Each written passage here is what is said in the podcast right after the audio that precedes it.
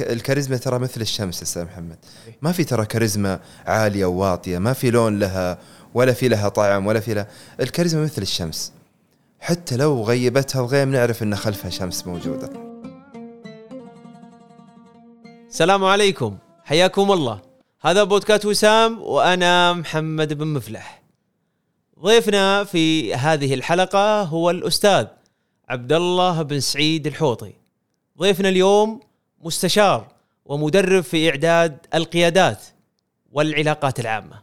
سنتحدث في هذه الحلقة عن مفهوم الكاريزما وأهميته في القيادة والإدارة وكيف يمكن للشخص تحسين مظهره الشخصي ولغة الجسد لزيادة جاذبيته. بجانب العديد من المحاور والأسئلة حول هذا الموضوع. وأما الآن وعلى بركة الله فلنبدأ حلقتنا اليوم. أهلا وسهلا أبو رحيل حياك الله. الله يبقيك يسلمك. سعيدين جدا بوجودك اليوم وفي آه، منبر بودكاست وسام. وأنا والله سعيد جدا ومتشرف صراحة في آه، منبر وسام بودكاست وأرجو إن شاء الله انه يكون ضيف خفيف ومفيد لجميع المتابعين والمشاهدين. آه، إحنا ما- في شك أنت يعني من الضيوف المميزين اللي إحنا حريصين جدا على استضافته. من فترة وأنا أذكر اني أتواصل معك لفترة طويلة. واتوقع إني يعني من خلال استمرار ازعجتك في عملية التواصل.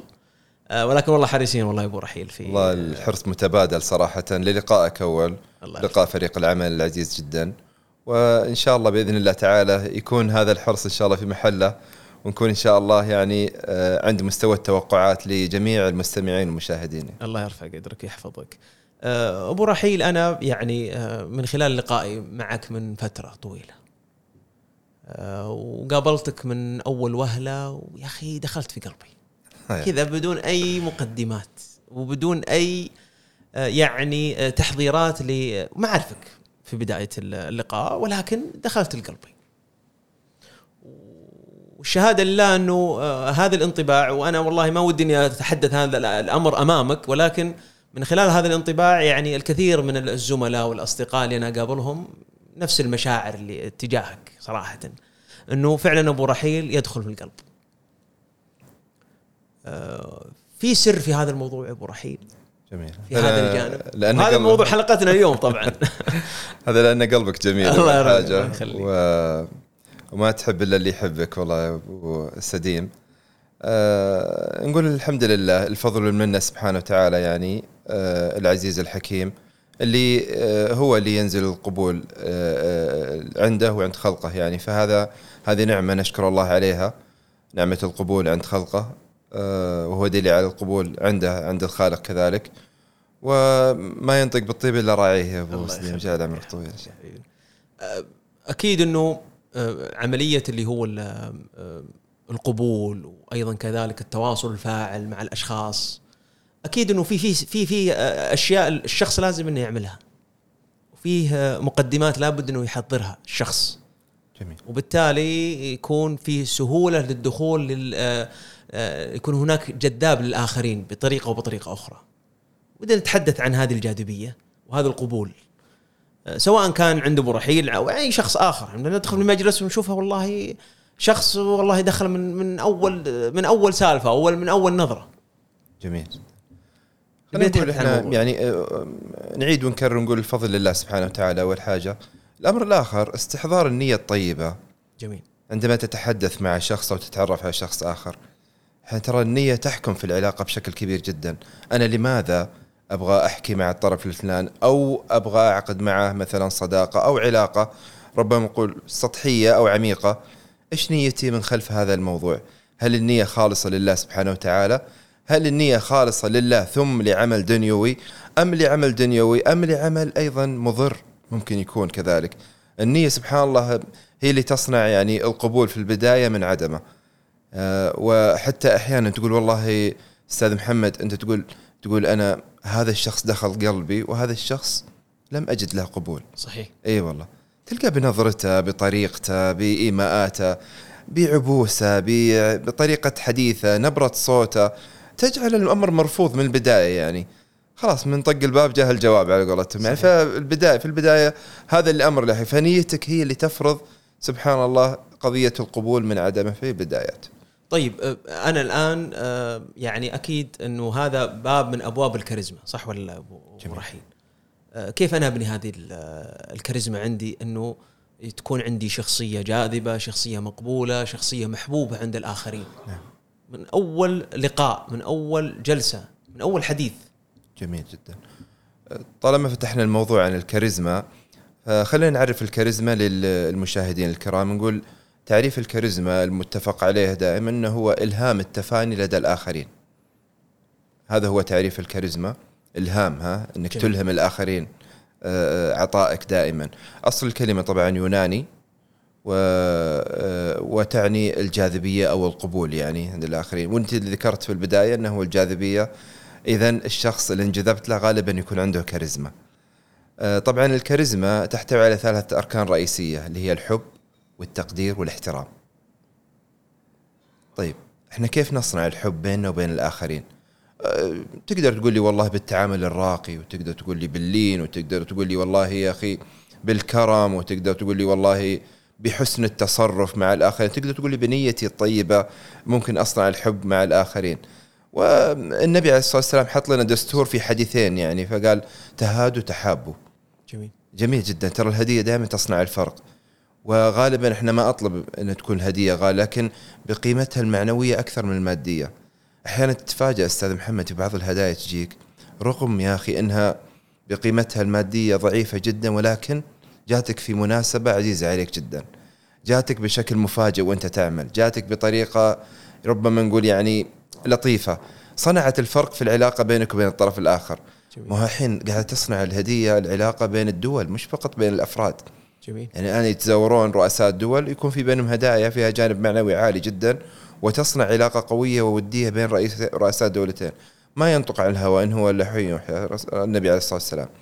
الأمر الآخر النبي تكلم أيضا عن موضوع آخر. قال لا يؤمن أحدكم حتى يحب لأخيه ما يحب لنفسه. الإيثار أمر مهم جدا.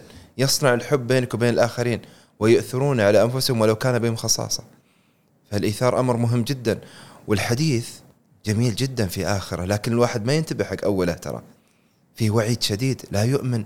يعني أستاذ محمد أنا لو كنت في عز الصيف في الرياض وأمشي بسيارتي ومكيفي وكاشخ ومتعطر وكذا وأشوف واحد مثلا متعطل بسيارته في هذا الحر ولا ينكسر خاطري عليه ترى أنا في مشكلة في إيماني.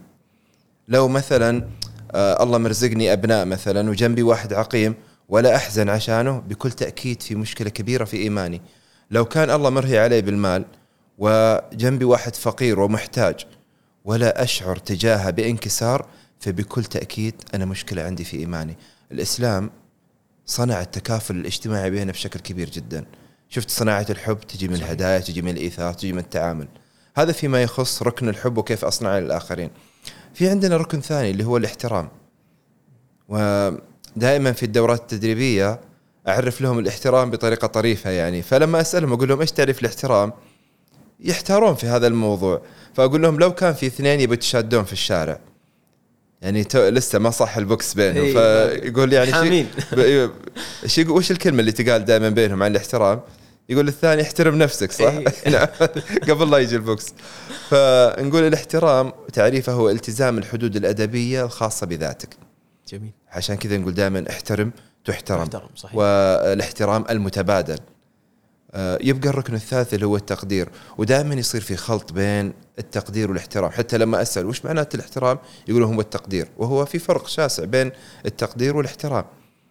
الاحترام أستاذ محمد هو يبدأ من الذات. عشان كذا نقول احترم تحترم. بينما التقدير يمنح من الذات إلى الآخرين. ولذا أنا أقول دائما عندي تحفظ على مجتمعنا في بعض الأمور. إن الشخص مجبر إنه يقدر ذاته. يعني الحين أستاذ محمد أنت تجيك مثلا ترقية في العمل أجيك انطلق أنا أو واحد من أعداء البيئة يقول ها متى العشاء على الترقية. محمد جاتك زيادة ها محمد جاتك زيادة ولا شفنا قهوه طيب ما يصير يا جماعة التقدير يجي من أهلك ومن ربعك ومن زملائك. يعني أذكر أستاذ محمد في إحدى الدورات بعد ما ذكرت هذا هذا الموقف يعني أو هذا أو هذه المعلومة وقف واحد عمره حول 60 سنة. أنا خفت والله فكرت بينتقدني على هذا الموضوع. إيه. قال لي أنا عندي مداخلة على هذا الموضوع قلت تفضل. قال لي أنا قبل لا أنضم لهذه الشركة كنت في العسكرية. وأنا ترى مش متعلم يعني. يقول هو أنا ترى ما عندي إلا ثانوية عامة كذا أو ما خلصت الثانوية. فيقول تخيل أخوي عبد الله لما واحد يروح إجازة شهرين من العسكر لما يرجع نعمل له عشاء تقديرا على سلامته. فهو عرف المفروض وتقليد عندنا في مجتمعنا إن إحنا نقدر الآخرين. مو هو بننتظر الشخص يقدر ذاته. هو نعم يبادر يقول والله جبت شهادة أنا أعشيكم على شهادتي ولا أعشيكم على فيفترض التقدير يكون يمنح من الآخرين. اذا الكاريزما عشان تحقق هي تبنى على ثلاثة أركان. إنك تحب وتكون محبوب جميل. إنك تحترم نفسك وذاتك إنك تقدر الآخرين بكلمة أو بأمر ملموس. هذه هي ثلاثة أركان الكاريزما وهذا تعريفها.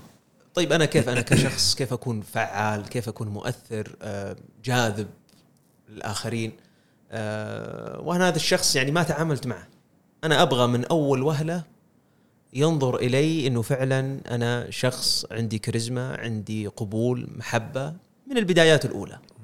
ولا لابد إنه يكون هناك في تعامل يا ابو رحيل معي ويكون معي أخذ وعطاء لأنه بعض الم- المرات أكون في مجلس أكون في لقاء عابر. هذا اللقاء لا أستطيع من خلاله أن أعرف الشخص اللي أمامي أو لا يستطيع الشخص الامامي يعرف ما هو محمد بن مفلح. جميل. طيب أنا أبغى من الوهلة الأولى من خلال الجلسة من خلال الحديث أو السلام مع هذا الشخص إنه فعلا يشعر بهذه الكاريزما يشعر بهذا القبول بالمحبة بهذه الثقة بهذا التقدير. جميل جدا. يمكن تناقشنا أستاذ محمد تحت الهواء. جميل. تكلمنا عن الإعجاب يعني أنت منجذب حق شخص من أول وهلة. إحنا هذا ما هو باسمه انجذاب هذا اسمه إعجاب. جميل. أنت أعجبت بشخص مثلا من خلال هيئته من خلال طريقته من خلال تصرف عمله قدامك. هذا كله اسمها ما تعدينا خانة الإعجاب. الانجذاب يجب أن يتعامل معك. هو قلنا إحنا الكاريزما هي الشخصية الجاذبة صحيح. تعريفها اذا كيف ينجذب كيف أنجذب له؟ بنجذب له بتعامله معي بإحترامه لي بطريقة وده وحبه لي.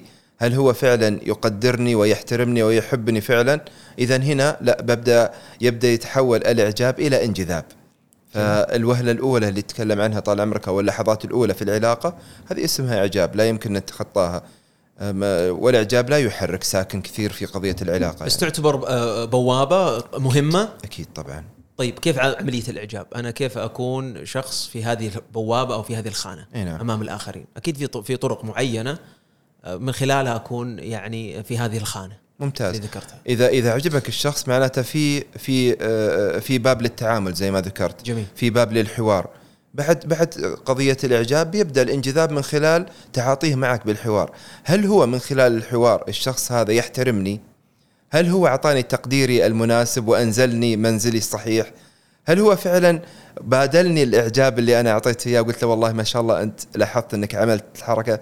ورد عليك قال لك والله شكرا لك هذا والله من ذوقك وهذا من حسن ذاتك وهذا اذا اذا هنا لا انفتح مجال ثاني اسمه انجذاب بخلاف الإعجاب اللي قبل شوية. لكن لو افترضنا العكس رفض ببدا الحوار من البداية. يعني أنا أنا آه، انعجبت وكذا وبديت أفتح الحوار فرفض هذا الحوار من البداية. اذا خلاص توقفنا عند مرحلة إعجاب. بل ربما تحول الإعجاب إلى كره لأن كشف لي عن جانبه الحقيقي. الآن لما بدينا نتحاور بدينا نتعامل معه. آه، في أشخاص وحنا نبغى يعني يعني بالنسبة لهذه المصطلحات مهم جدا الإعجاب والانجذاب. آه، ومهم جدا حتى حتى المستمعين والمشاهدين يعني يكون واضح عندهم هذه المصطلحات. ونحررها بشكل آه، بشكل واضح. آه، في أشخاص يعني من خلال المنظر آه، فنقول والله ممكن نعجب فيهم أو نجذب ننجذب لهم. نعم. في من خلال حديثهم في من خلال آه، آه، تعاملهم الشخصي معي معي. آه، هذه الثلاث العوامل أو ممكن في عوامل أخرى هل تقول والله إعجاب ولا انجذاب في هذه الجوانب اللي ذكرتها الثلاثة؟ جميل. المظهر آه، التعامل آه، المبادرة. جميل. ما دام أثرت موضوع المظهر أبو سديم خلينا نتكلم عنه بإسهاب. وهو يعتبر ترى العنصر الأول من عناصر الكاريزما. جميل. والعناصر الكاريزما السبعة هي مكونة للأركان الثلاثة. جميل. المظهر الخارجي مهم جدا لصناعة شخصية كاريزمية. كيف؟ لك المظهر أيضا ترى فيه سبعة عناصر. يعني عشان أكون مظهر خارجي صحيح يكون في سبعة عناصر. ولا هي متعلقة بلغة الجسد لأني أنا ماني خبير بلغة الجسد ولكن عندي دائما جملة أرددها أقول عالمك الخارجي هو انعكاس لعالمك الداخلي. جميل. متى ما كنت هادئ ونقي ونظيف من الداخل سينعكس ذلك على حركاتك وعلى طريقتك وعلى نبرة صوتك وعلى حركات الجسد ويدك وين حطيتها وين وضعتها وين كذا. كلها نظرات عينك كلها تعني إن أنت هادئ أو متوتر من الداخل. خلينا نروح حق السبعة عناصر. أول حاجة ابتسامتك. ابتسامة الصادقة ولها ثلاثة أبعاد رئيسية. النبي عليه الصلاة والسلام يقول تبسمك في وجه أخيك صدقة. اذا صدقة وليست حسنة يعني تربو عند الله سبحانه وتعالى يوم القيامة بسبب أنك ابتسمت لله وفي الله. الأمر الآخر البعد الثاني اللي هو البعد الصحي. الطبيب يقول إن في وجه الإنسان حوالي 60 عضلة. تتحرك في حال الضحك والابتسامة حوالي 16 عضلة. وتهيج في حال الغضب والحزن 44 عضلة تؤثر بالتالي على آه، عضلات القلب وعلى ال- ال- الرئة وعلى الأعصاب وبالتالي نجد في المستشفيات أحيانا فلان يعني بعيد الشر في آه، عاش صدمة عاش حزن لذلك هو في العناية المركزة عاش كذا بسبب جلطة بعيد الشر عنك وعن المستمعين. آه، أيضا البعد الثالث البعد الاجتماعي. لا يمكن لا يمكن أستاذ محمد أحد توظف من غير ما ابتسم. صحيح. لا يمكن تطلب خدمة من الشخص إلا تبتسم له. لا يمكن تستمر في عملك وأنت إنسان عابس باستمرار. وحتى أحيانا أضرب مثال أقول يا جماعة في بعض للأسف يعني حالات استثنائية في العمل للأسف يعني تجي تدخل عليه الصباح تبغى تخلص معاملة يقول لك لا لحظة خليني أخلص القهوة حقتي وبعدين أنا أشتغل. أنت تعطل يعني أمور الناس ومعاملاتهم عشان تخلص كوب القهوه وعشان تصحصح وتبتسم لنا بكوب قهوه. طيب يا أخي النبي عليه الصلاة والسلام يقول إنما العلم بالتعلم وإنما الحلم بالتحلم. ترى بكيفنا يا أستاذ محمد نحلم وبكيفنا نحزن وبكيفنا نضحك وبكيفنا نبتسم. لا تربط هذا الموضوع بمزاجيتك وتربطه بعنادك وتربطه بالأمور إني أنا كذا. لا ما في شيء اسمه كذا. تقدر دائما إنك تتحكم في هذا الامر ال- العنصر الثاني من عناصر ال- المظهر الخارجي اللي هو ممارسة الرياضة أمر مهم جدا حتى تحافظ على مظهر خارجي صحيح. طبعا الرياضة فوائدها كثيرة التمثيل الغذائي في الجسد وسلوكك وطريقتك وصحتك كلها مرتبطة في الرياضة. الأمر الثالث الأكل الصحي أيضا يساعد في صناعة مظهر خارجي سليم. وما يؤسفني صراحة أن الأكل صار يتدخل بشكل كبير جدا وبشكل مباشر في أمراضنا الفترة الأخيرة. صحيح. ومنها الكورونا ومنها كثير من الأمراض اللي نعيشها فترة. حتى لو تتذكر أستاذ محمد أنت قبل مثلا يعني لما كنت في الابتدائية كنت تسمع مثلا يعني ولد عمره 10 سنوات معه سكر ولا بنت عمرها 11 سنة معها ضغط؟ الآن الجنين يولد معه سكر. وللأسف أحيانا للأسف يعني بعض الأحيان إن الأم نظامها الغذائي يكون سيء فبالتالي يعكس إيه ينعكس عمره دقيقة مسكين مع سكر فهذه مشكلة كبيرة. أيضا ال- المظهر الخارجي نتكلم عن الهندام اللي يعني آه، يمثل 85% من الجسد يغطي 85 فبالتالي مهم جدا. أنا ما أقول نلبس الماركات أو نلبس مثلا الشمغ ال- الغالية وكذا لكن نقول ال- ال- اللباس المتوافق مع الذوق العام جميل. أو المتوافق مع بيئة العمل. أيضا وقوفك المستقيم كعنصر مهم جدا، نقول لا ينبغي أنك تميل إلى الامام بزيادة فيفهم الطرف الآخر ان في انكسار بالثقة، ولا ينبغي أن ترفع ظهرك للخلف بزيادة فيفهم الشخص الآخر والعين لا تكذب أن هذا الشخص مغرور مثلا. أيضا ولو انها يعني آه، أمر آه، نقول عنه حساس لكن نظافة الفم والأسنان مهمة جدا في المظهر الخارجي. أنت اليوم ما تتعامل فقط مع زوجتك ولا مع أهلك ولا مع اللي ممكن يتحملوك لا أنت تتعامل مع عميل تتعامل مع ضيوف تتعامل مع رؤساء. مرة واحدة وبيمشي. مع- اي هذا هو يعني فالانطباع هذا بياخذ عليك على المدى البعيد. ال- ال- العنصر الأخير وهو مهم جدا رأي الآخرين فيك. أحيانا الواحد للأسف يعني عندما يتعرض لإساءة تنعكس تصرفات هذه الإساءة على وجهه وعلى طريقته وعلى كذا فيقوم يلبسها أو يأخذها وزر شخص ثاني يعني يكون هو الضحية بسبب انه تعرض لإساءة من طرف آخر. فنقول أنا أنا ما أطلب منك تسامح الشخص الذي اساء لك هذا بينك وبين رب العالمين ولكن أطلب منك دائما أعرف كيف تدير الإساءة بحيث أنك تحافظ على مظهرك الخارجي سليم أمام الآخرين. جميل جميل. أه، طيب الفوائد هذه إذا إذا اشتملت في يعني في شخص أه، كيف تأثير هذا هذا هذه هذه ال- ال- المقومات مقومات النجاح اللي ذكرتها. كيف بيكون أثرها على الشخص جميل جدا المظهر الخارجي هو البوابة اللي تكلمت عنها أستاذ محمد اللي هو البداية. الإعجاب. الإعجاب يعطيك الإعجاب وتعطيك في بعضها الانجذاب ليش لأن العنصر الأخير ذكرنا رأي الآخرين فيك ترى يفرض انجذابك لما تكون أنت مثلا تعرضت لإساءة أو تعرضت لموقف سلبي واثبتت أمام الآخرين قدرتك على التحكم بنفسك والتماسك فأنت ممكن تلعب الدورين. الانجذاب من خلال هيئتك الخارجية وابتسامتك ال- الإعجاب عفوا والانجذاب من خلال تصرفاتك. فالمظهر الخارجي ممكن يجذب لك أو يتعلق يبني لك ركنين من أركان الكاريزما اللي هي الحب والتقدير مع في واحد وممكن يدخل بطريقة غير مباشرة في الاحترام. جميل. آه، يعني نشاهد أشخاص آه، يعني في في حياتنا في لقاءاتنا واجتماعاتنا مكشر. آه، شخص آه، يعني غير مهتم في في في هندامة. فناخذ انطباع صورة نمطية غير جيدة. ولكن عند الحديث أو عند يعني الحديث مع هذا الشخص تنعكس هذه الصورة من صورة نمطية إلى صورة ذهنية إيجابية. في فرق بين هذا هذا الشيء؟ يعني هل نقدر نقول والله آه، ممكن إنه نقدر من خلال المظهر الشخصي من خلال عدم الاهتمام في هذا الجانب ومن خلال الحديث تنكسر هذه القاعدة؟ يصير لا والله فيه إعجاب فيه انجذاب من خلال الحديث مع الشخص؟ والله أنا أستاذ محمد يعني لا أتفق ضمنيا مع هذا الموضوع وبجيبها لك بلغة الأرقام. جميل. في دراسة يعني وموجودة على محركات البحث تعنى بالقبول الأولي لدى الأشخاص. فذكرت الدراسة أن الوقوف المستقيم والهندام والابتسامة الصادقة تساهم في قبولك لدى الطرف الآخر بنسبة 83% على طول؟ إيه. أنت أتخيل الآن لو تقابل شخص للمرة الأولى مبتسم ابتسامة صادقة وأنت تعرف أنت ناضج كافي كفاية وتعرف صحيح. إذا كانت الابتسامة صادقة أو ولا لا. م- مصطنع. اي نعم. ولو رأيت هندامة نظيف ومحترم. وأيضا وقوفها بشكل مستقيم. أنت في داخلك هل تقبله ولا لا؟ على طول. على طول. ما في شك. تدري كم بقى من 83 عندنا 17% ال 17% هذه كلها فيها إيش؟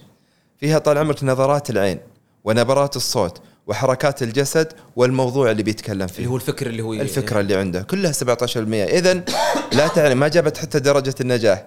عندك ال 3% هي اللي تمسك فيها أول. فهذا ممكن يكون خلينا نقول انه توفق يعني إنه هو قبلته أنت لأنك تحملت يعني. إي عديت له. 83% عديت له عشان تبغى منه شيء آخر. ولكن في داخلك ترى أنت ما قبلته. أنت يمكن تبي منه الموضوع ما تبي منه ما تبي منه القبول كصديق أو كعلاقة مستدامة يعني. الحل النهائي ما إيه ماذا اريد هو جاء للأسف أنا ما قبلته لكن بتحمل عشان آخذ موضوعه يعني. هذا بالنسبة الآن الكاريزما هل ممكن يعني الشخص بالفطرة؟ ولا انه والله أستطيع أن أكتسب هذه المهارة يعني أنمي هذه المهارات؟ آه، في شخص يقول والله آه، محمد مقبول. عبد الله آه، غير مقبول من خلال وجوده ودخوله مع العلاقات في المجالس في أي اجتماع. آه، هل محمد آه، هذه فطرة عنده؟ وعبد الله آه، نفس الحكاية.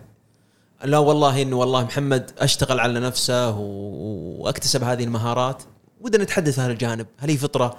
هل هي آه، اكتساب لهذه المهارات؟ شوف أستاذ محمد عندما يتعلق الموضوع في المهارات وبناء الشخصية أنا لا أؤمن في شيء اسمه فطرة عندما يتعلق في هذه الأمرين. القائد أراد أن يكون قائد فعزز قدراته وتدرب ونماها. الشخص المحبوب قدم نفسه وتواضع وابتسم وتنازل وكسب المحبة وكسب العلاقة. الشخص الذي يهتم بمظهره الخارجي تعب على نفسه ولبس حاجة نظيفة وابتسم واهتم في جسده واهتم في هندامه وأدار إساءته وتماسك أمام الآخرين واهتم بنظافة فمه والأمور هذه. أراد هو ذلك. اذا بذل. تقول لي والله في مؤثرات كالبيئة في البيت والمجتمع. نعم أقول لك تساهم. إذا ساهمت وليس هو بقى على الفطرة اللي اللي ولد عليها. حتى في القيادة في دراسة صينية قالت إن 2% على الفطرة و98% القائد يبنيها.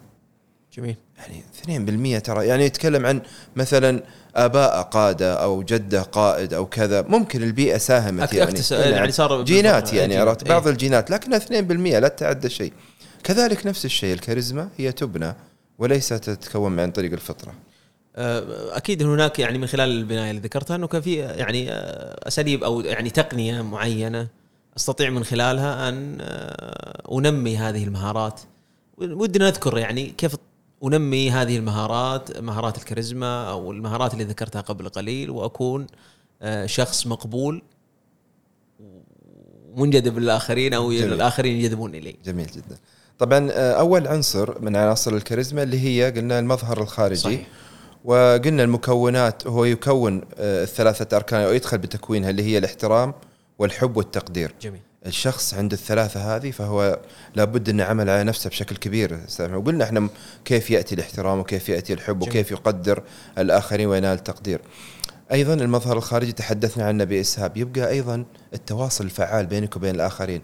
هل أنا أتواصل بشكل فعال؟ إحنا كبني البشر نعيش بيئة تواصلية من يوم الله خلق آدم عليه السلام. ما تقدر تعيش لوحدك ترى حتى ال- الأبناء اللي يقول لك منعزل ترى مو منعزل. هو قاعد يعمل شات مع واحد ثاني على ال- أو يلعب مثلا لعبات إلكترونية بالتواصل مع العالم الخارجي. اذا لا يمكن انه ينعزل لوحده 100% لا يقبل الانسان انه ينعزل لوحده. فالاتصال مهم جدا. كيف أدير عملية اتصاليه عندما أتحدث إلى الآخرين؟ هل أنا أتحدث بلغة بيضاء؟ أنا ما راح أتكلم أستاذ محمد على اللهجات في الوطن العربي ولا اللهجات في الأشقاء في دول مجلس التعاون لا اتكلم عن السعودية ما شاء الله فيها لهجات متعددة. صحيح. في المنطقة الواحدة يكون فيها أكثر من لهجة سبحان الله. فلذلك ينبغي عليك أن تتكلم بلغة بيضاء حتى لا تفهم كلمة بمعنى آخر عند صاحب لهجة أخرى. أيضا الاختصار مهم جدا حتى تقبل في الاتصال اختصر دائما عندما تتحدث إلى الآخرين. كن واقعي خاصة لما تتكلم بلغة الأرقام. من حقك أستاذ محمد لما تتكلم عن عملك تقول أنا أعمل في بيئة جيدة. أنا رئيسي إنسان طيب وحبيب ومحترم لكن لا تقول مثلا الشركة تنتج 100 طن في الشهر وهي لا تنتج إلا 20 طن. كلام خطير جدا لو طلع الإعلام أو انتشر في المجالس. يعني تبالغ أو ت... إي نعم. إيه. في لغة الأرقام لا تبالغ نهائيا. أعطي الرقم الحقيقي زي ما هو بالضبط. أو قول ما أعرف. أو أقول ما أعرف. إيه، أزين كثير يعني. أيضا في آه، لما تتحدث إلى الآخرين حاول إنك تكون معلومات صحيحة. حتى المعلومات المكتوبة مش لغة الأرقام فقط إنك راجعتها مرة مرتين كل كلمة بتكون مؤخذه عليك يعني. أيضا المعلومات تكون كاملة ما يكون منقوصة لأن المعلومات هي مكملة للقرار. آه، أيضا لما تتكلم من الآخرين حاول دائما إنك تغلف يعني خطابك بالود. جميل. عشان تقبل تقدمه بقالب جميل للآخرين. دائما يا أخي سلم ورحب. وعندما تختم حديثك أيضا اشكرهم على آه، آه، استماعهم وكذا المذيع يشكر دائما على الاستماع وهم يستمعون أو لا يعني يشكرهم بالأخير حتى يقبل لديهم آه، طيب إحنا تكلمنا الآن عن سبعة عناصر للإرسال أو ال- المتصل طيب المستقبل المستقبل عليه أول حاجة أن ينتبه لموضوع مهم جدا إن عندما يستمع أكثر يكون محبوب أكثر. أستاذ محمد أنا وأنت عندنا شلل. شله نسهر معاه ونطلع الاستراحه ونطلع الكافي ونطلع سينما وكل شيء. لكن ما تلاحظ معاي إن أكثر إنسان محبوب في الشلة عندنا هو أكثر واحد يسمع صحيح اللي دائما يهز راسه ومبتسم وحتى لما تدخل أنت الاستراحة تقول وين فلان؟ ما شفناه اليوم تسأل عنه محبوب جدا لأنه يستمع أكثر. لكن هذا مو بيستمع بس هو يطبق عناصر الإنصات الصحيح اللي هي النظر في عيني المتحدث. يعني ما- ينفع إنك والله تتكلم معي محمد وأنا قاعد أناظر في عبد الله مثلا. بتقول والله عبد الله ما يحترم موضوعي فبالتالي ما يحترمني. ولا طالع في جوالي أو تطالع في الجوال مثلا. وهذه والله أصبحت عادة الله المستعان. للأسف هنا بعض الوالدين والله يشتكون. يعني عندي أنا يعني يقولون والله يا أخي نكلم الولد وقاعد يناظر في الجوال يعني. يا أخي عقوق كبير جدا أبوك قاعد يكلمك ولا والدك يعني. أيضا آه، يعني هذه لها استثناءات على فكرة النظر في عيني المتحدث.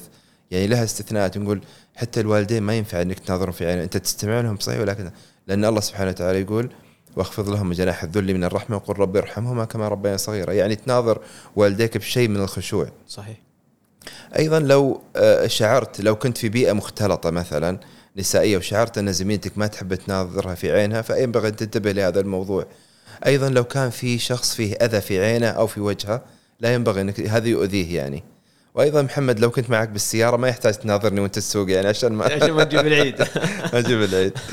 الأمر الآخر إنك تعزز للمستمع لو كان شخص يسولف لك أستاذ محمد عن إنجاز وأنت تسمعه ساكت ترى أنت هذا يضره على فكرة. ما قاعد تتفاعل معه ما قاعد تبتسم له ما قاعد تقول له ما شاء الله تبارك الرحمن الله يوفقك صرفت من وقتك. اذا التعزيز مهم جدا. أن لا تقاطع.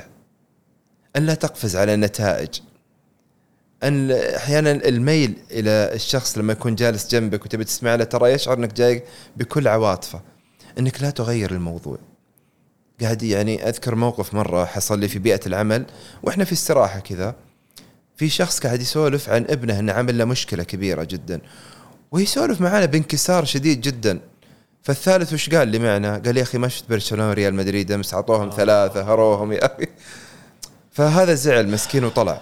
فعلا. إي والله. فمسكت هذا قلت له يا أخي أنت في وعيك ولا؟ الرجل يقول لك يا أخي مسكين معاه ولده. قال يا أخي أبغى الطف الجو. قلت عكرت الجو علينا يا أخي. جبت العيد. يا ليتك ما تكلمت يعني. الرجال قاعد يسولف. ما في ما في بأس إنك تغير الموضوع ولكن تأخذ بخاطره أول وتتدرج معاه حتى شوية يبدأ يبتسم ويضحك تغير الموضوع وتروح حق موضوع آخر أفضل. الأمر الأخير إنك المفروض تدع الشخص يكمل فكرته. يعني إحنا نقاطع صراحة. في مجتمعنا البعض يقاطع وخاصة ضحية يكون الأطفال. وكأن ما عشنا طفولة إحنا يعني ولا قاطعنا ولا. فيفترض إن الواحد تعطيه فرصته إنه يكمل فكرته حتى يتم يعني اللي عنده. هذا فيما يخص التواصل الفعال ينبغي أن نهتم فيه. متى ما تواصلنا أستاذ محمد بشكل صحيح ترى نثبت ركائز حتى العلاقة الزوجية. ركائزنا بيننا وبين الوالدين بيننا وبين إخواننا بيننا وبين المجتمع الخارجي بيننا وبين زملائنا في بيئة العمل. إذا اتصلنا بشكل صحيح كمرسل ومستقبل. جميل. آه، أنت ذكرت يعني آه، صفات آه، مهمة جدا لكل شخص أنه يعني يتقيد فيها لكي يصل إلى تواصل فعال وأيضا انجذاب للآخرين بشكل ملفت وبشكل يعني واضح. في أشخاص أثناء يعني الأحاديث الجانبية وأثناء اللي هو التواصل يتسيد بفكرته أو يكون متحيز للفكرة إن صح التعبير. جميل. هل عادة من خلال هذا هذا الطريقة هل هو يكون جانب من جانب الكاريزما إني والله أنا عندي كاريزما عالية، كاريزما طاغية إني أنا أكون ثابت في في قراري، ثابت في في في معلوماتي، في أيضا المعلومات التي أنا أذكرها. هل هو هذا جانب من جوانب الكاريزما ولا لا؟ والله فعلا هذا خطأ؟ عجبتني متسيد في أحيانا آه، يردون علي بعض المتدربين يقولون تقول أخوي عبد الله لا تقاطع. طيب هذا يستلمنا يا أخي في الاجتماع. يعني يروح هنا وقت الاجتماع وهو يثرثر أمامنا. أقول سهل لو كان في قائد قوي متمكن وش يرد عليه؟ يقول له والله فكرتك جميلة جدا حضرها لنا للاجتماع الجاي وتخلي المقرر قدامه يسجل الفكرة جميل. وبعد كذا يسأل يقول إيش رأيك يا محمد؟ إيش رأيك يا خالد؟ وإيش رأيك يا أمل؟ وإيش رأيك يا سعاد؟ وإيش رأيك هكذا جميل. يسحب من الحديث إلى اخره. على فكرة أستاذ محمد عفوا هذا المنطق أو هذه الطريقة ترى ابائنا يشتغلون عليه ورغم أن بعضهم ما تعلم الآن لما الواحد يبغى يتسيد المجلس بحديثه يمسك المجلس يستلمه يقعد يثرثر على الآخرين. وش يسوي صاحب المجلس؟ يسحب منه الحديث بأدب ويرميه على الطرف الآخر. صحيح. عشان يحفظ ما وجهه أمام الآخرين. هكذا ابائنا يعني هو شيء متأصل بعاداتنا وتقاليدنا. إنك أنت تقاطع ولكن بطريقة طيبة وأنيقة ما تخسر فيه الشخص. جميل. يعني في بيئات العمل يعني أنا ممكن من خلال الكاريزما من خلال الانجذاب من خلال الإعجاب آه، يعني من الوهلة الأولى ممكن لقاء عابر لقاء يعني بسيط آه، فيما يتعلق في بيئات العمل. آه، أكيد إن هناك فيه استمرارية في عملية التواصل عملية اللقاءات. كيف مفهوم الكاريزما في بيئات العمل؟ جميل جدا. إحنا ما يعني ما خصصنا الحب والتقدير والاحترام على انه يكون فقط في البيئة الخارجية أو بيئة العائلة والمجتمع. لا هي مهمة جدا في بيئة العمل. لما نقول مثلا عن القائد أستاذ محمد تخيل قائد ما هو محبوب. كيف يستمر؟ يا أخي تخيل قائد لا يحترم الآخرين. تخيل قائد لا يقدر. يعني لا يمكن يستمر كقائد صراحة. كذلك زميل في العمل. لا يمكن كذلك إن نعيش في بيئة بي عفوا في بيئة عمل فيها أشخاص لا يملكون هذه الركائز الثلاثة في الكاريزما. لا يمكن. إذا لازم تكون محبوب لازم تصنع الحب بينك وبين الآخرين من خلال عطائك من خلال تعاملك من خلال إيثارك. لابد تحترمهم باستمرار وكذلك يحترمونك. ولا بد أيضا أن تقدرهم. يا أخي التقدير مو لازم ترى أنك تجيب هدية باستمرار. حتى التقدير ترى بكلمة بايماءه وتشكرهم ولنتذكر حاجة مهمة جدا ونثبتها أستاذ محمد. للجميع دائما أقول التقدير تقدير الآخرين يجب أن يكون أمام الآخرين. لو كنت رئيسي أبو سديم في العمل وأنا عملت شيء جميل جدا أو إنجاز وجيتني عند المكتب وقلت حبيت أشكرك يا عبد الله ترى هذا مو هو باسمه تقدير هذا اسمه شكر من نوع آخر. يفترض يفترض أن أستاذ محمد يمسكني من يدي ويقدمني أمام زملائي حتى لو ما يجيب لي كاسة موية. يقول بس حبيت ترى أشكر عبد الله قدامكم عمل هذا الإنجاز. كذا تكون قدرت زملائك بشكل صحيح أو فريق عملك بشكل صحيح. ما هو الشكر ما يكون أو ما التقدير يكون فردي. ما يكون فردي نعم. بالنسبة لحفظ الأسرار يعني أكيد انه عملية التواصل عملية اللي هو آه، في بين شخصين آه، موضوع معين أكيد راح يتخلل بعض الأسرار بعض الأمور اللي لا يمكن الأشخاص إنها تكون يعني معممة صحيح. للاخرين آه، هل هذا جانب من جانب إنه يعطي للشخص لحفظ الأسرار أو البوح بالأسرار نوع من أنواع الكاريزما الحفاظ على الكاريزما؟ جميل أو ما جداً. له علاقة؟ جميل جدا أستاذ محمد. ما في شك طبعا حفظ الأسرار هو أحد عناصر الكاريزما واللي يحفظ الأسرار يكون دائما مؤتمن ويصنع الفرصة لنفسه ترى على فكره يعني.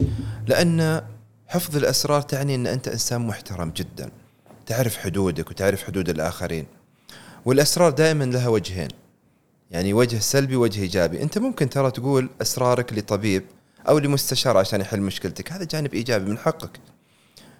وفي جانب سلبي آخر اللي هو نقول مثلا الكذب والنميمة والنفاق وغيره وحاشاكم والمستمعين والمشاهدين. ونقول طبعا هذا جانب سلبي ولكن الاثنين يحاسب فيها رب العالمين. إحنا نقول وش الأسرار اللي المفروض ما تذيعها للآخرين؟ أولها على الإطلاق نقاط ضعفك. لا تذيع لأي شخص نقاط ضعفك حتى لو كنت في مقابلة وظيفية. ممكن يسألك يقول لك ما هي نقاط قوتك؟ وتقول له واحد اثنين ثلاثة. طيب ما هي نقاط ضعفك؟ عليك أنك ترد مباشرة تقول ما عندي نقاط ضعف. لو أصر وقال لك مثلا عندك نقاط ضعف في اللغة الإنجليزية إحنا طالبين مثلا مستوى ثالث وأنت مستوى ثاني. أقول نعم هذه نقاط تحتاج إلى تحسين. وليست وأنا جالس أعمل عليها. نعم لا تقول نقاط ضعف. لو أصر وطلع نحيس اللي قابلك في الموارد البشرية. وقال لك والله أنا يا أخي أبغى نقاط ضعف ولا ترى مالك وظيفة عندي. عشان ما أخسره وأخسر الوظيفة أنا أفكر الآن الوظيفة المتقدم لها مثلا ممثل علاقات عامة وش أرد عليه؟ أقول والله صدقت أنا معاي عندي ضعف في قراءة السياسات الخاصة بالموارد البشرية. فأنا بعيد تماما عن محيطي. محيط اي ما أجيبه. مهنتي. هذا فيما يخص نقاط الضعف. أيضا أمر مهم جدا وحساس. اللي هو أعمالك الخيرية. ما يفترض إنك تذيع فيها للاخرين أنا انصدمت أستاذ محمد لما قرأت في سورة البقرة آية 260 61 62 63 إن الله سبحانه وتعالى ما حذر في ذنب في أربعة آيات متتالية إلا المن في العطاء. يعني من الذنوب النادرة اللي يحذر الله سبحانه وتعالى إنك تمن في الصدقة. حتى رئيس المباشر لا يفترض إنك تقول والله أنا أعطيتك زيادة مو من حقك. يعني إذا كنت اعطيته وهو يستحق فما لك منه عليه. وإن كان اعطيته وهو ما يستحق فأنت الغلطان ليش تعطيه وهو ما يستحق, ما يستحق. اي نعم. الأمر الثالث اللي هو صفاتك وبطولاتك الشخصية. البطولات أستاذ محمد هي تروي تروى عن أصحابها وليس أصحابها يروونها عنهم. فالمفروض تنقل عنك البطولات. مش أنت اللي تقول والله أنا سويت وأنا ضربت وأنا فعلت ولا أنا من الجنسية الفلانية وأنا من القبيلة الفلانية وأنا. يا أخي أمر يرفضه المجتمع وترفضه بيئتنا وترفض يعني يرفضه أيضا أحكام الموارد البشرية كلها ويرفضه الدين. إنك تقعد مثلا تسلطن بهذا الأمر. فنقول إحنا ممكن تتكلم عن إنجازاتك من حقك اللي تعبت فيها سنتين وخمسة وعشرة وأكثر. أما والله صفاتك أو مثلا جنسك أو ذك أو أو, مثلا جنسيتك أو أو قبيلتك أو غيرها لا. أيضا من الأمور اللي المفروض ما نذيعها للآخرين اللي هي تفاصيل حياتك الشخصية. يعني أنا حتى يعني في آه، آه، الدوره الخاصه في آفة التنمر الإلكتروني أقول أحذر من هذا الأمر أقول انتبهوا. يعني إذا كان مثلا معك حساب في السناب شات لا يفترض إنك تنقل حياتك كلها عليه. الشخصيه في اللبس نعم. يعني واحد من ال- الزملاء أذكر كان يصور ثمان ساعات متتالية تقريبا. يعني كل 20 دقيقة ينزل سنابه كل 20 فحقه علي إني أنا أنصحه يعني فقلت له يا فلان ابى أسألك سؤال واحد. هل هل في ضمانه 1% إن ما حد يتعدى على بيتك في ثمان ساعات؟ قال لي لا والله ما في. قلت إذا توقف غير كذا إنك أنت المحتوى اللي قاعد تنقله لنا ما في شيء. يعني ما في حاجة تضيفها لنا. إي نعم إضافة إلى الخطورة اللي أنت الخطورة فيها. إي نعم. الأمر ال- ال- ال- التالي اللي هو النزاعات العائلية. ما يحدث بين الزوجين ما يحدث بين الوالدين من نزاعات ما يحدث بين الأخوان والأبناء وأبناء العمومه لا يفترض انه يطلع للمواقع التواصل الأخرى. تراه أستاذ محمد وجبة وجبة دسمة للمتنمر الكترونيا. يصطاد منها. يبدأ يصطاد الضحية من هذا الموضوع. فأحذر منها. أيضا أسرار أهدافك الاستراتيجية. من حقك تقول هدفي إنه احقق كذا. جميل. أصلا الشركات الكبيرة تعلن عن أهدافها صح ولا لا؟ وعن. رسالتها ورؤيتها. صحيح. ولكن لا يعلنون عن تفاصيل هذه الأهداف. لو قلت لي أستاذ محمد أنا بفتح مثلا مقهى أقول لك اي والله محمد كم رأس المال؟ وكم العائد؟ وكم ال- ال- ال- خلينا نقول المواد الأولية؟ وكم رواتب عمالك من وين بتجيب عمالك؟ انت لو ما تحترمني تقول إيش دخلك يا عبد الله؟ طبيعي أمر طبيعي وش دخلني الموضوع دخلت في تفاصيل التفاصيل إيه. السر البعض المهني. للأسف يسهب يا أستاذ محمد في هذا الموضوع ويبكي بعد كذا يقول سرق مشروعي. ويقول أو إنك تحكي بلا وعود. تقدر تقول بسوي وبفعل وكذا هذا بلا وعود للأسف. فلا تحكي عن تفاصيل أهدافك الاستراتيجية. آخر حاجة نقل أسرار الآخرين. وأنا ما راح يعني أتحدث فيها كثير لكن بكتفي بحديث النبي عليه الصلاة والسلام. من آيات المنافق إذا اؤتمن خان اللهم صل على محمد الآن يعني من خلال ال- ال- ال- النقاط اللي ذكرتها آه، إذا وجدناها في شخص أكيد إنه راح تقل الكاريزما عنده أو راح ننظر عليه بطريقة غير غير جيدة وغير احترافية صحيح ولا لا؟ تخدش الكاريزما تخدش يعني. الكاريزما. إي نعم صحيح آه، وحتى إنه مثلا آه، اللي ينقل الأسرار عنه راح يعطي انطباع سيء وأيضا عن الشخص اللي ادلى بهذا التصريح أو بهذا صادق. السر. طيب في شخصيات ابو أبو رحيل آه، وأنت ممكن تتفق معي ما قابلتها في حياتك ولكن ذكرها موجود. وكأنها حاضرة معنا. آه، سواء كان شخصياتهم سواء كانت إنجازاتهم أعمالهم وكأن هذا الشخص حاضر ما بيننا. هل هذا طريقة من طريقة من الكاريزما إنه والله آه، حضوره الشخصي وهو أو حضوره المعرفي وهو أصلا ما حضر في في في بيئتنا وفي عملنا وفي حياتنا. جميل. كيف كيف وصل هذا الكاريزما؟ ممتاز جدا أستاذ محمد. شوف في آه، الدورة التدريبية اللي أقدمها على الكاريزما أسألهم مين الشخص الكاريزمي في حياتك؟ فالبعض يقول والله والدي والبعض يقول أخوي الكبير والبعض يقول خالي والبعض يقولون والدتي مثلا أو عمتي أو خ... كثير. فيسألون يقولون وأنت مين؟ عبد الله مين اللي أقول الرسول صلى الله عليه وسلم اللهم صل وسلم. هو اللي صنع الكاريزما هو اللي صنع الحب بين البشر هو اللي عرف بالاحترام الصحيح وعرف حدوده وحدود الآخرين وصنع هذه الحدود وهو اللي أيضا آه، يعني وضع ركائز التقدير بين كان يقدر الآخرين بشكل كبير جدا وفهمنا منه التقدير. إذا الرسول صلى الله عليه وسلم ليس حاضر ولكن هو من صنع الكاريزما. والقادة الذين فقدناهم يعني رحمة الله عليهم وغيرهم من الناس وغيرهم من البشر الملهمين غابوا ولكن ما زالوا حاضرين وما زلنا نحترمهم ونقدر ذكرهم بشكل كبير جدا. هم من اهتموا بالثلاث ركائز الكبيرة. وإذا كنا بنعود أستاذ محمد على موضوع حفظ الأسرار وقلت لك تخدش والله يمكن تغيب الكاريزما. أنت تخيل أن واحد يفشي أسرار الآخرين. تخيل أن واحد يتحدث عن صفاته باستمرار. يا أخي ما وش, وش نفعك فيها الحب والتقدير؟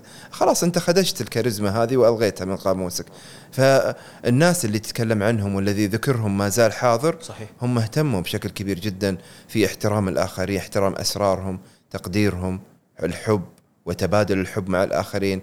فعشان كذا نقول فعلا أنا أتفق معك في ناس فعلا ما زالوا يعني ذكرهم خالد ما بين بسبب أنهم اهتموا بتلميع كاريزمتهم باستمرار. إحنا والله فعلا الحديث مات معك أبو رحيل ويعني ما ودنا إنه يعني ينتهي هذا الحديث صراحة في هذا الموضوع المهم جدا اللي يحتاجه الكثير من الناس الكبير والصغير. نبغى رسالة توجهها ل يعني متابعين مستمعين ومشاهدين بودكاست وسام ل سواء كانوا لبناء لتعزيز الكاريزما عند الشخص الاستمرارية في هذا الجانب لأنه فعلا يحتاج الكبير والصغير هذا هذا هذا العلم أو هذا الفن. فأبغى رسالة توجهها لمتابعين بودكاست وسام. نعم. نقول إحنا رسالتي ابذل الأسباب اللي تكون لك هذه الكاريزما. ما تجي من فراغ يعني يعني النبي عليه الصلاة والسلام والقادة اللي جاوا من بعده يعني بذلوا وضحوا صراحة يعني وتنازلوا وتواضعوا حتى يحققوا الحب بينهم وبين الآخرين، احترموا حدودهم فاحترمهم الآخرين، قدروا الآخرين معنويا وماديا فقدرهم أيضا الآخرين، الدنيا هذه كلها ترى يعني دين وعطاء. صحيح. إيه. تعطي اليوم وتأخذ بكرة. واللي يكرمك الله سبحانه وتعالى. والله إذا أعطى أجزل. فدائما قدم الحب. بنية طيبة وقدم احترام ولا ولا ولا تتأثر بردة فعل الطرف الآخر. كن أنت الكاريزما ترى مثل الشمس أستاذ محمد. ما في ترى كاريزما عالية وواطية ما في لون لها ولا في لها طعم ولا في لها الكاريزما مثل الشمس. حتى لو غيبتها الغيم نعرف أن خلفها شمس موجودة. جميل. وصف جميل صراحة. الله يعافيك. الله يعطيك العافية. سعيدين جدا بوجودك ونسعد صراحة باللي مثلك وشرواك أبو رحيم. حبيبي والله. فرصة سعيدة. الله يعطيك العافية. أنا أسعد فيكم. جزاك الله خير أبو كانت حلقة جميلة. حبيبي والله أنت اللي أجمل. الله يسعدك. يعني